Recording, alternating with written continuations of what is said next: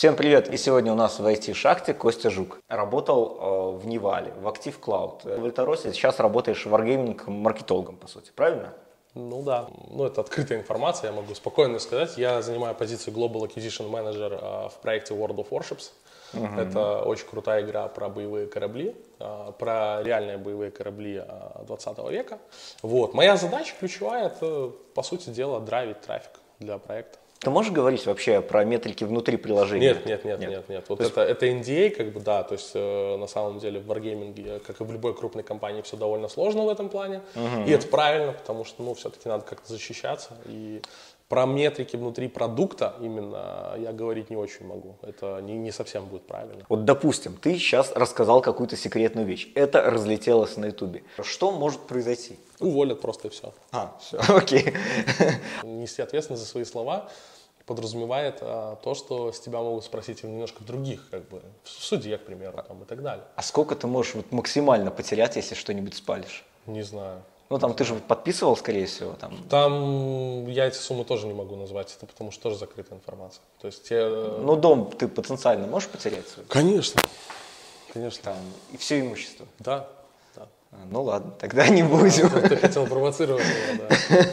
Хорошо. А, ну, вообще, а, вот мы встретились с Костей по забавной причине. Я записал предыдущее интервью, и Костя мне в Инстаграм в личку пишет, «А, возьми у меня интервью про то, как работать в найме, ланчнуть свое агентство, взять крупных клиентов в РБ и потом опять уйти в найм. Агентство, ты имел в виду агентство, это Биверлит? Биверлит, да.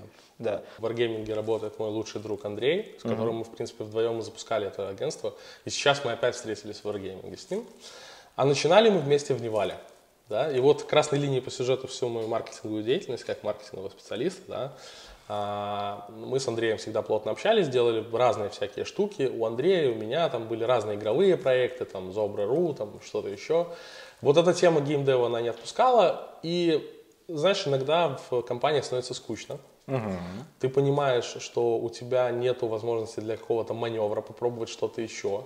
То есть ты в целом-то молодец, у тебя все классно. Угу. То есть тобой довольны очень довольны, да, довольны настолько, что ты уходишь из компании, а тебе отдают все на аутсорс. Да, то есть это значит, что тобой довольны. Вот. А чего не хватало? Во-первых, конечно же, там, мне было там 24 там, или 25 лет, я развелся на тот момент, мне, конечно, хотелось денег.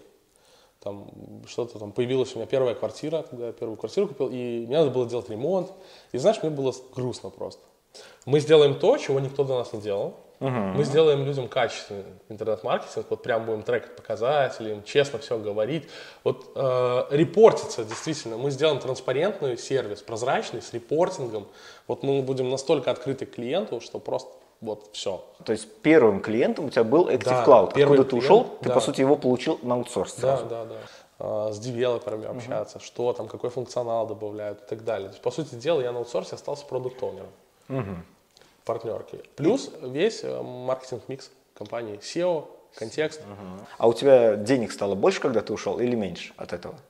Вот если бы ты работал в Active Cloud или, ну, как бы ушел ну, из Active Cloud? непосредственно из Active, конечно, меньше. А для Active Cloud они стали платить меньше и получать то же самое, правильно? По сути дела, да. Поэтому они, это, это была часть договоренности, это нормально. Как вообще это происходило? Вот ты пришел в Active Cloud, ты сказал, ребята, я ухожу.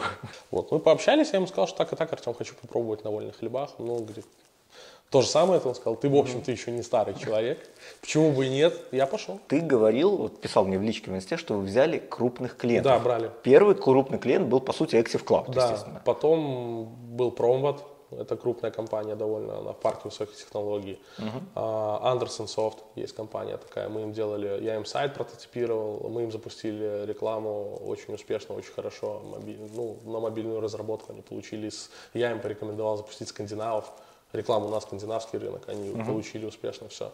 А, МТС белорусский, Мидея, это китайцы.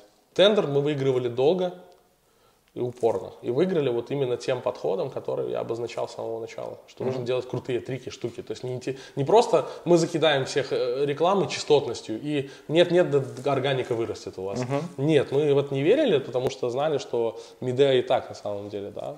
Ну, то есть мы придумали реально классные штуки. К примеру, мы ВКонтакте э, парсили э, адреса домов, сверяли это все с с сайтом жилком, ну я его назову жилкомунхозом, минские городские эти, теплосети, Ага. когда там график отключения или э, горячей воды, мы на эти дома таргетили именно там водонагреватели, что чуваки там остается совсем чуть-чуть, и вы будете орать в душе и петь песни, вот, э, с холодной водичкой, э, вот, и всякие вот такие интересные штуки делали, действительно для них. И это было хорошо, круто, и, ну, я тебе могу сказать, что продавал я им где-то месяца три. Это было тяжело, сложно, это нужно было переводить очень часто коммерческое предложение, э, предложение на английский язык. Лучше работать с большой крупной компанией, чем работать с кучей мелких. Потому что там, да, у них там бюджет там 300 долларов, грубо говоря, но клиенты на 300 долларов просто съедают мозги. И вы будете получать постоянно по голове, даже, даже стараясь сделать что-то хорошо. Как продавать большим компаниям? Вот с твоей стороны. Вот как вы это делали, как у вас это начало получаться и продолжило получаться? Надо стараться с ними говорить на их языке. Когда у тебя просят, шесть раз одно и то же. Все те же файлики, все те же циферки, еще раз. Но переделать, переделать, вышлите. Эти эфорты, они оправдываются на самом деле. Да? Вот это коммерческое предложение, вот эти все аллокации, которые ты будешь рассчитывать, сколько людей понадобится для этого, для того. Им это важно. Когда уже доходят до такого, это правильно, это круто, значит, они уже заинтересованы, и дальше пошел процесс там, дальше по цепочке в компании. Потому что там много департаментов, и в процессе вот прокюрмента вот этого вот задаются вопросы уже от других людей. И надо это понимать. То есть, с одной стороны, многие наши бизнесмены думают, что а, это дурит голову один и тот же человек. Да, он может тебе один, раз, один, один и тот же вопрос шесть раз как бы задавать. Но это не он задает, это шесть разных людей задает, и это круто, это хорошо. Это значит, что процесс пошел по цепочке. Ты всегда должен быть вежливый, ты должен стараться всегда услужить, ты должен э, подстроиться всегда под клиента на самом деле. Это важно. Потому что, ну, если они даже переносят встречу за полчаса до встречи, окей, это нормально, потому что, опять же, в крупных компаниях всегда бывают там накладки. И самое важное, что нужно, как можно больше информации давайте. Даже ту, которую информацию у вас не запрашивали, старайтесь расширить немножко то, что спрашивали. Чтобы просто сбить уже лишний раз эти будущие вопросы. И выглядеть более... а, уже на старте можно начинать себя продавать и говорить уже на старте о том, что мы можем больше даже, чем вы просите. Вот вы попросили, просто бюджеты нам пришлите, а ты еще дополнительно, помимо этих бюджетов, прогнозы какие-то, сравнения, тренды там приложил. Ты сравнил с конкурентами то, что мог найти, пропарсить там, я не знаю, сейчас тулов куча. То есть SimilarWeb, там что Чем больше тебе задают вопросов, тем лучше. А как первый контакт инициировать, вот, по-твоему, удобнее? Как, как вообще, не прийти же там в головной офис э, Wargaming и сказать, слушайте, давайте мы вам Так поможем. делать не стоит. Да, вот. А как стоит делать? Как инициировать первый контакт? Мы когда начинали работать с компанией Monlibon, это второй после ШТМ поставщик запчастей в страну, они были оптовики. И мы просто предложили им а, подключить вообще розницу, сделать интернет-магазин самый простой для старта и подключить туда халву. И чтобы ну, попробовать это сделать. И там не было человека, который занимается розницей тогда и так далее. Мы это знали. Вот. И мы написали такое предложение, сами вслепую отправили. На почту. Да, да. Кому отправили? Мы нашли коммерческого директора, их, э, какую-то женщину, в LinkedIn, кстати. Мы статистику халвы, насколько халва поднимает розницу сейчас там и так далее. Ну, Что нашли, смогли, спарсили про ШТМ, про его магазины розничные и так далее. Но приходится по- погружаться в домен этот, чтобы это сделать. Это важно. Ага. А сколько времени примерно уходило на подготовку, чтобы вообще разработать идею и отправить ее в надежде на то, что она выстрелит? Дня два. Сколько вот примерно из тех, кому вы отправили такие крутые предложения, которые прорабатывали, не пошли? И Я сколько так пошло? точно не могу сказать. Ну, Я примерно. могу сказать, выстреливает только процентов, может, 15. Это в лучшем случае. Остальные просто не отвечают. Как у вас в агентстве все развивалось? Вы брали все больше клиентов, ну и, соответственно, зарабатывали все больше, правильно? Расскажи, как это Какой наи- происходило. наивный ты человек. Нет, э, совершенно не так. Как только, ты, как только у тебя появляется все больше клиентов, ты начинаешь очень сильно упарываться по качеству. Ты начинаешь вводить какие-то процессы. У нас была такая идея, что мы должны лидить клиента. Мы должны постоянно ему раз в недельку что-то писать сами, хотя он нас даже не трогает. И говорить, вот смотри, интересная штука, чувак, мы разузнали, что есть такая штука, почему бы не попробовать, да? И так далее. Это нормально, то есть клиент хотя бы чувствует, что, ну, ну, они там думают про меня сидят. Они не просто э, отчитались, прислали мне акт, это хорошо, если прислали, репорт какой-то и говорят, оплати в течение там стольких дней, все. А мы хотели сделать так, чтобы клиент понимал и чувствовал, что мы про него думаем. Мы сидим и вот действительно э, мыслим вот в той сфере, в которой он там вращается, пускай он даже пиццу делает, еще что-то, а мы стараемся подтянуть что-то интересное именно для него. И сидим реально вечерами где-то вот так же за чашкой чая и рассуждаем. А так и было, кстати, зачастую. Что Ну мы да. сидели и фантазировали, что бы для него интересного сделать. Так вы, получается, чем больше брали клиентов, тем больше вы страдали. Да. А сколько ты спал в самые такие веселые дни? А, ну, так что...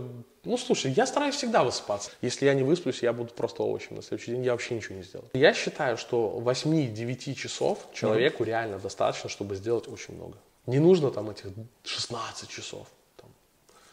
Как многие там, я там работаю по 16 часов. Ну, окей, как бы работай. Если люди засиживаются на работе до 10, до 11, эти люди плохо работают. Потому что, ну, человеческая природа, она такова. Скорее всего, он пинает болта до, до 3 часов дня. Компания это оплачивает на самом-то деле 8 часов твоего рабочего времени. И ты должен поработать хорошенько. А потом, и очень не люблю людей, которые ходят и рассказывают, что я на работе допоздна. Я наблюдал за такими людьми, честно хочу сказать. Я знаю, что это за люди. Они сидят допоздна, но, честно говоря, они нифига не делают полдня вообще. Ты ушел, потому что тебе хотелось больше денег? Мне хотелось э, расти. Я уже на при- определенном участке работы понял, что работая даже там с крупными компаниями, ну, я все равно не поимею того, чего я бы мог поиметь в хорошей айтишной компании, где а, понимают действительно, зачем им нужен маркетинг очень хорошо, выделяют на это деньги, готовы экспериментировать и рисковать. То есть мне вот этого не хватало. Я же не могу прийти к своему любому клиенту и сказать, а вот я хочу inbound маркетинг, давайте блок раскачаем офигенный, низкочастотный или среднечастотный с а, технологичными запросами, очень сложными по технологиям современным, да. Потом подключим туда HubSpot, начнем нерчеринг правильно делать, да, и пожинать клиентов оттуда. Да? Или мы там давайте поэкспериментируем на штаты, запустим компанию по локациям, с определенными группами кивардов, и просто если мы увидим оттуда показы хотя бы, показы из этих локаций, из этих офисов, мы начнем туда official letters засылать, обычные, с предложениями. Со стороны клиента всегда есть менеджер, который, э, ну, как бы, уровень его драйва не совпадает с твоим никогда. Он либо выше, либо совсем вообще где-то там на дне, и этот человек, он такой, ну, не трогайте вы меня, слушайте, давайте сделать все хорошо, чтобы мне вопросов не задавали просто. Тогда я буду вами доволен. Интересный парадокс получается. То есть ты э, ушел в свое агентство за то, что э, за свободой, Да. а потом ушел из агентства снова за свободой. Да, да. Вот оно так и получилось на самом деле. Я просто, мне нужно было пощупать то и то и понять, где мне лучше. По-твоему, какие плюсы есть найма?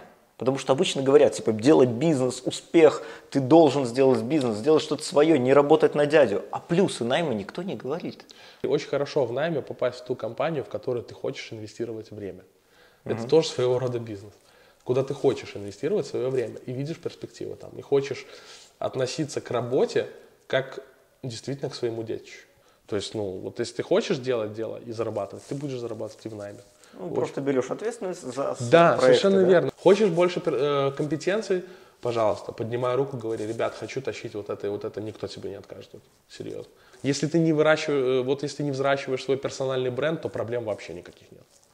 Если не взращиваешь. Да, если ты не собираешься взращивать свой персональный бренд, вообще никаких проблем нет. А если взращиваешь? Ну, слушай, ну, ты же понимаешь, что когда ты взращиваешь свой персональный бренд какой-то, и ты работаешь в какой-то компании, то, ну, компании может что-то не понравиться в твоем поведении, в твоих словах. И там будет очень сложно понять, а где там мера ответственности, кто отвечает за эти слова. Это твой персональный бренд? Это ты отвечаешь? Или ты выражаешь мнение компании? Тут, тут, наверное, только минус. Если у тебя очень сильно раздутая там желание, ну не раздутое хотелось, именно если у тебя Эго. сильное желание, ну эго, да, раздутое эго просто жестко звучит, да, типа. Ну, а что? Обычно так говорят про людей, которые, ну, знаешь, идиот с высоким уровнем мотивации. Ну, так говорят, у него раздутое эго. Ну, иногда же бывает, что у человека и эго раздутое, и к этому все прилагается, и ум, и усилия, и он молодец в целом. Вот, то здесь могут быть нюансы. да. Когда ты еще работал в агентстве, ты, по сути, параллельно пошел работал. работать в, Аль- в Я Альтарос. работал в Альтаросе долгое время, когда работал агентством. Мгм. А чем тебя Альтарос подкупил, что ты сказал, ладно, свой бизнес немножко подождет, я пойду еще поработаю параллельно в Альтарос? Ну, чем подкупил? Ренат Хасанжин подкупил. Это очень хороший, классный интерпренер. Он, э, он действительно из Silicon Valley, то есть это реально классный чувак очень. Э, Подкупил. Он зарядил меня то есть, тем драйвом, которого мне не хватало. То есть э, я понял, что, ах, да, оказывается, кому-то надо в Твиттере запускать рекламу, там, делать там tailored audience, листы загружать с имейлами, что-то мудрить, CRM-кой, что-то мудрить интересное, делать хитрый какой-то ретаргетинг. И оказывается, что есть такие люди, которые понимают это все, и они как бы боги микроменеджмента в своем роде, и они ищут единомышленников. И они хотят в компанию себе нанимать тоже людей, которым это интересно, а не просто менеджера какого-то. И вот Ренат меня после собеседования с Ренатом, конечно, да. То есть тебя хантил основатель компании? По сути дела, да. Слушай, а э, что он просил от тебя? То есть какие твои компетенции он, он искал?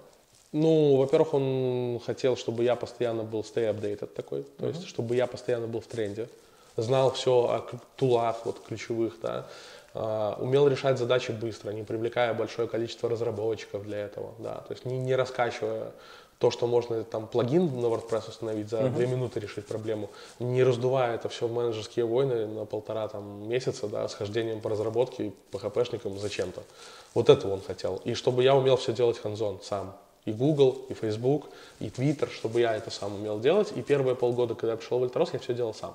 То есть э, мы интересные штуки делали. Мы грабили контент, мы делали сателлиты всякие интересные. Я запускал очень много тестов разнообразных. Я там, ну, я узнавал тогда о вещах, о очень крутых, которых я не знал. Серьезно. То есть я не знал, что в Фейсбуке ты запускаешь баннер, э, он начинает фигово ротироваться, не собирает impressions ни разу, вообще ничего не собирает. Хотя у тебя там э, рич потенциальная, аудитория промачилась большая, и ты вроде беды задрал, да, и нифига не собирает. Оказывается, можно баннер удалить, перезалить, точно такой же вообще, все то же самое. Тот же description оставить и запустить. Ну, И он начинает- группу. И он начинает работать. Да? Ну я да, ничего да, не да. знал про алгоритмы Facebook, я не знал, как они работают, не знал, что есть всякие лайфхаки интересные. Вот там я этому всему научился, и в том числе он меня научил многому сам. Он сам умеет это делать, то есть это, это было парадоксально для меня. И ну, насколько крутой чувак, и как нужно с ним поработать обязательно. Когда ты уходил, ты написал э, отзывы в DevBuy. А Альтарос – одна из лучших компаний, в которой доводилось работать. В то же Да. время э, карье- там можно ставить оценки на- по каждым пунктам, и ты на карьерный рост и на, непосред- на, на блок еще непосредственный руководитель поставил единицы. То есть, ну, смотри. почему бы, так? Да, ну смотри, а кого там было считать непосредственным руководителем? Там была странная история, как бы, с, именно с карьерным ростом. То есть мой непосредственный руководитель, которому я до Юра подчинялся, он погиб. Вот, то есть та вот история нехорошая, которая такси сгорела тогда на Кольцевой, это погиб вот Дима Орехов, то есть очень классный дядька был. Вот, э, после этого нам сменили руководителя на, я не буду называть имя фамилию, но просто на девочку на какую-то. Вот, просто на какую-то девочку. Какую-то девочку вот взяли из другой компании. Я могу дальше это рассказать. Это очень Расскажи, прикольно. расскажи. Это прикольная история. Ее взяли из другой компании а, с хантелем зачем-то, я не знаю зачем. Вот, ну ты же, блин, дядь, ты должен понимать, как бы, да, я уже не мальчик. То есть я когда вижу, что приходит человек, который некомпетентен, ну реально ни в менеджменте, ни в маркетинге, и мне говорят, подчиняйся. Знаешь, как кот сидит с глазами, такой, подчиняйся. Я говорю, что, ребята, я слишком... Я, конечно, еще не старый человек, но уже не так молод, чтобы вот это все делать. Окей. И именно поэтому Я ты ушел оттуда? Да, да. То есть из-за того, что... Ну, я честно об этом сказал местному царю, который там сидит. Да, вот я ему так честно сказал, что мне не нравится это все. То есть, по сути, ты ушел, потому что пришел некомпетентный руководитель. Да, я понял, что что-то не то. И тут приходит ко мне компания VRP Consulting, которая... а Это, кстати, первая компания, с которой меня уволили. Я, ну, я буду откровенно рассказывать. Расскажи, да. Да. Как меня никогда было? в жизни ниоткуда не увольняли. Да, и тут меня увольняют. Но я расскажу. Это тоже ПВТшная компания, это все как положено. Я прихожу, начинаю что-то делать. До этого, чтобы ты понимал, компания никогда не получала лидов сайта, сайт был никакой вообще. То есть они не видели, ни- что такое лидогенерация. Есть Предыдущий человек им рассказывал, что смотрите, мы э, визиты на сайт привели. Э, Вот, э, как бы да. Я подтягиваю парня, то есть что-то делаю сам, запускаю сайт, подтягиваю парня одного знакомого, который тоже когда работал в Альтаросе.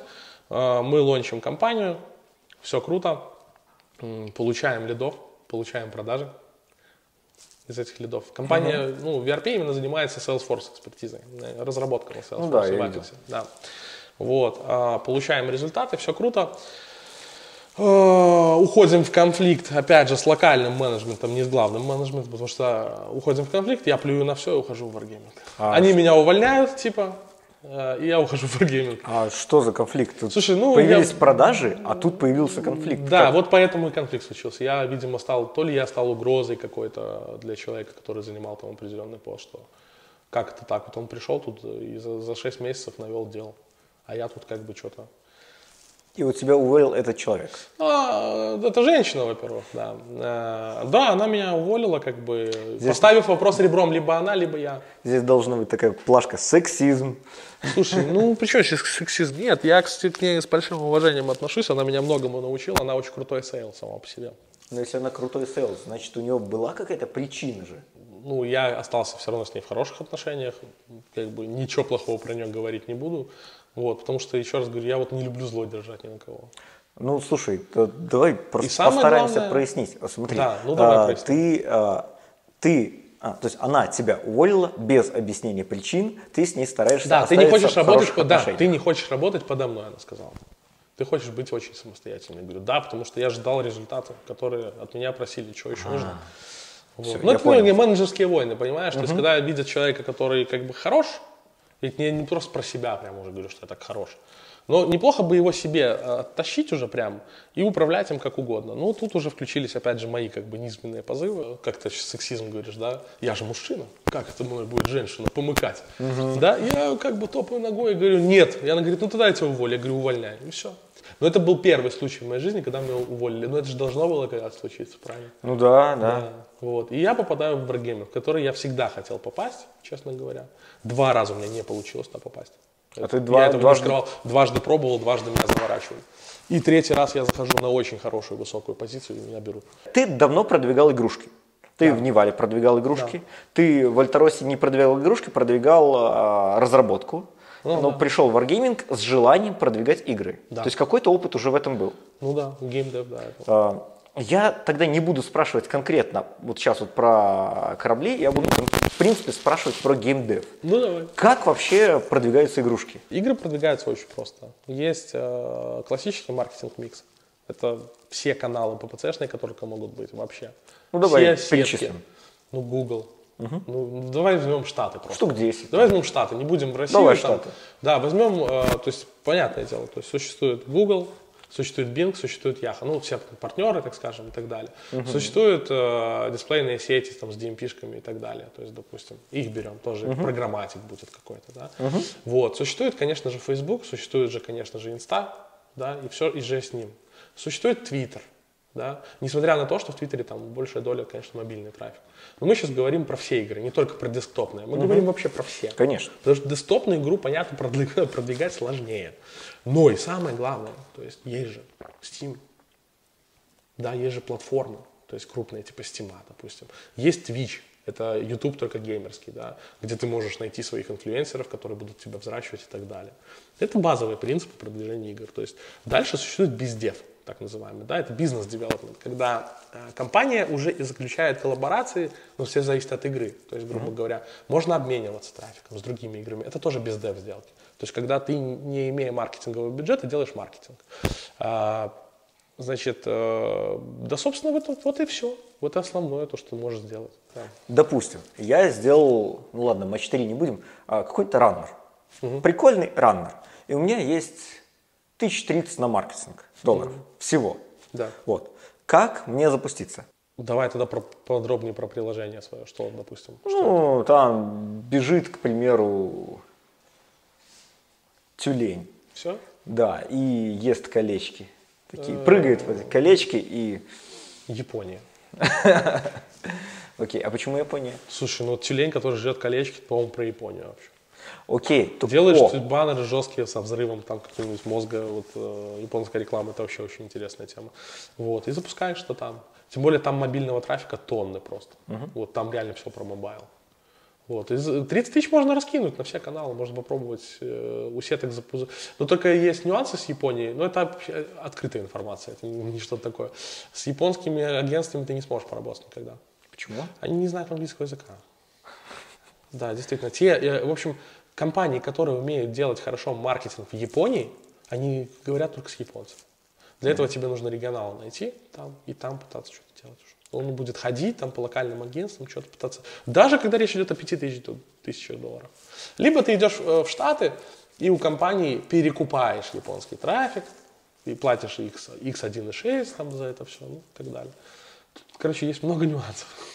То есть ты бы выбрал страны не потому, где там дешево или где э, платежеспособность достаточно, ты выбрал бы страны, исходя из самой игры, правильно? Из контента, конечно. Ты, ты, контент должен соответствовать ну, региону, в котором ты это все пытаешься, пытаешься запустить. Угу. Там, с европейцам, если про игры говорить, им интереснее, вот э, там немцам, им интереснее имитация ферма, там, там и так далее. Но это факт известный. То есть они мало играют в ММО, они играют вот э, э, в такой классический, да, там, они играют вот им, там симулятор комбайна. Серьезно. То есть там вот трафик, браузерки всевозможные вот такие, типа фермы там и прочее. А вот если взять игрушку, которая, в принципе, интересна всему миру, ну, сейчас есть такие игры, Fortnite, PUBG там и так Ну, далее. допустим, а, как такие игры продвигаются? Вот как выбирать тогда, а, с каких рынков начинать, с каких стран? Самых э, самых самых где грубо говоря ну все ну любой маркетинг строится на тирах определенных ну, да? само это, собой. это известный факт тир 1 тир 2 тир 3 совершенно ну. верно вот ты идешь в тир 1 ты смотришь где GDP самый высокий где смотришь, где высокие платеж, угу. где высокая платежеспособность аудитории, где см... проникновение интернета самое высокое, широкополос, broadband интернета угу. самое. То есть это стандартные метрики. Да. Ты смотришь проникновение интернета, ты смотришь GDP, ты смотришь, есть открытые репорты по гейм-индустрии, где оборот именно платежей есть, в каких, в каких реалмах, то есть в каких странах, где лучше всего заходят мобилки, где лучше что, какие тайтлы и так далее. И уже пытаешься пытаться, ну, я бы пытался, ну, вообще по-простому, что бы я сделал с 30 тысяч долларов, я бы пытался отжирать чужой брендовый трафик, вот и все. Чтобы посмотреть вообще, как оно что коннектит, угу. вот и все. 30 тысяч мало для всех реалов. Да, Можно сосредоточиться, сосредоточиться. Ну, с этим приложением я пробовал Японию и Штаты. Угу. Серьезно. И пробовал бы Штаты, что-нибудь вот Калифорнию бы потаргетил. Вот, э, потому что, ну, это такое, как, как мозги разжижать, тюлень, который ловит какие-то луковые колечки. То есть там очень много людей, которые реально много работают, загружены, я думаю, им бы зашло попробовать продвигать там это все. Как э, антистресс игрушку, наверное, что-нибудь такое, типа, да? Да, ну, да, в таком да, позиционировании? Ну, примерно, да. Ну вот. И Японию, где просто любят всякий трэш. Но под Японию немножко локализировать. Ну, там действительно любят трэш, ну, это правда. А ты продвигал что-нибудь на Японию? А, ну, сейчас продвигаю. Окей, но об этом говорить да, не можешь. об этом говорить не Окей, хорошо. Вот. Тогда э, еще один вопрос. Вот э, люди почему-то думают, что э, в больших компаниях используют какие-то супер сверх э, секретные инструменты для для аналитики трафика. Да, это правда. Это правда. То есть э, стандартными Google Analytics там э, или AppsFlyer, Это один из там, компонентов, то есть, который тоже участвует в этом всем, но нет. То есть э, используют свои кастомные инструменты. Конечно. И не, про них мы говорить не, не можем. нельзя. Окей, хорошо. Это NDA. Допустим, наш, нас будет смотреть какой-то парень, начинающий маркетолог, который uh-huh. хочет тоже пойти по пути не своего агентства, а устроиться в какую-то крупную компанию и сделать что-то классное. Угу. Вот. С чего ему начинать? Какие ему навыки понадобятся? Я читал справку. Яндекса, читал справку Гугла. Заведите себе просто страничку в Инстаграме, заведите какое-нибудь э, мифическое сообщество в Фейсбуке, попробуйте просто закинуть денежек с карточки на рекламу, продвигать руками. Развернуть бложек на WordPress сейчас или на чем угодно, да, поставить пару SEO-плагинов, это вопрос, я не знаю, 10 минут, наверное, сейчас, да. То есть все стоит копейки сейчас, да. Домен стоит ничто, все стоит ничто. И просто экспериментируйте. Можете повторять чьи-то кейсы. Найдите знакомых, у которых есть какой-то свой small бизнес, кроссовочками торгует человек там на онлайне или что-то еще. Предложите ему покрутить что-то в ВКшечке, в инсте. То есть просто пощупать каждый инструмент руками. Руками, да, обязательно. Угу. Там нету, там не rocket science же, на самом деле. Ты должен уметь серчить. Но самый первый совет руками, все руками. Как они говорят, я стратегист. И я... что то таким сказал бы? Ну, что я сказал бы? Сказал бы, что, ребята, дело ваша труба.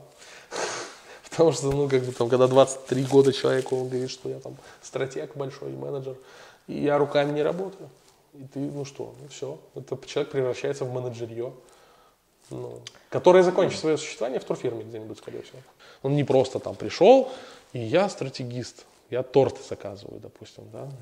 Я маркетолог же. Я же торты заказал на праздник там, и отправил клиентам.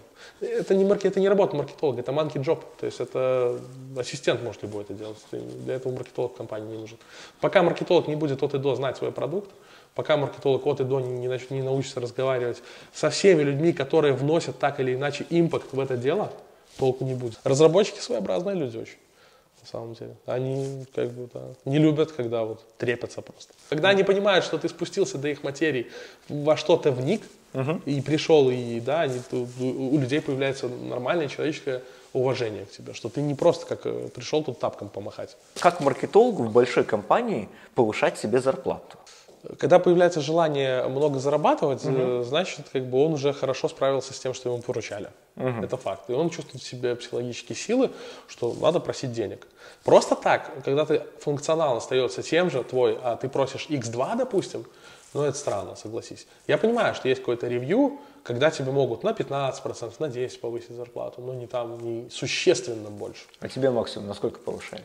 Ну нет, мои, мои зарплаты в компаниях вырастали, как правило, x2. Ага. За, за а когда я приходил, да, допустим, а уходил я уже совсем с других денег. Угу. Вот. А, если ты хочешь э, денег, ну да, ты должен брать на себя ответственность. Ты должен найти, что, что, что бы еще ты мог делать хорошо, э, в чем ты можешь быть полезен. И что, естественно, что межерится быстро, что можно пощупать, потрогать и показать бизнесу, что да, вот, смотри, оно работает, это надо так делать. Тогда да, то есть ты будешь расти, почему нет? То есть сначала взять на себя больше ответственности, конечно. потом попросить больше денег. Ну, первый шаг должен ты сделать, конечно. Угу. Никакой работодатель к тебе не придет и не скажет, слушай, чувак, ты видишь, э, ты видишь э, пути роста своей зарплаты в моей компании? Что он будет приходить? Зачем? Он подождет, пока ты ему пнешь и скажешь, вот мой план, я хочу больше, ну я готов, вот. И вот результаты, за которые я готов подписаться. А не просто прийти и сказать, я хочу тянуть еще и SEO в нашей компании. Ты же в этом ничего не понимаешь. Неважно, зато я менеджер. Были у тебя проекты, которые, за которые ты брал ответственность, и где ты откровенно факапил и терял деньги? Не было такого, серьезно. А, ну тогда вопрос. Я не, про, не, не сливал никогда чужих денег, я всегда очень трепетно, трепетно относился uh-huh. к чужим деньгам, потому что понимал, что это опять же зависит... Э, часть этих денег может стать моими, поэтому если я хочу брать часть этих денег как заработок, то я должен понимать, что я точно так же часть этих денег могу потерять в виде своего же заработка, не недополучить. И нет, не было такого. И знаешь, меня в этом Nival воспитал очень сильно. Не относиться к большим деньгам. Типа, ну, у компании много денег. Uh-huh. Да, ну, что там, 100, 200, 300 тысяч долларов. А я, ну, серьезно, там, в 2012-2013 году я видел реально бюджеты по полтора миллиона долларов. Свои.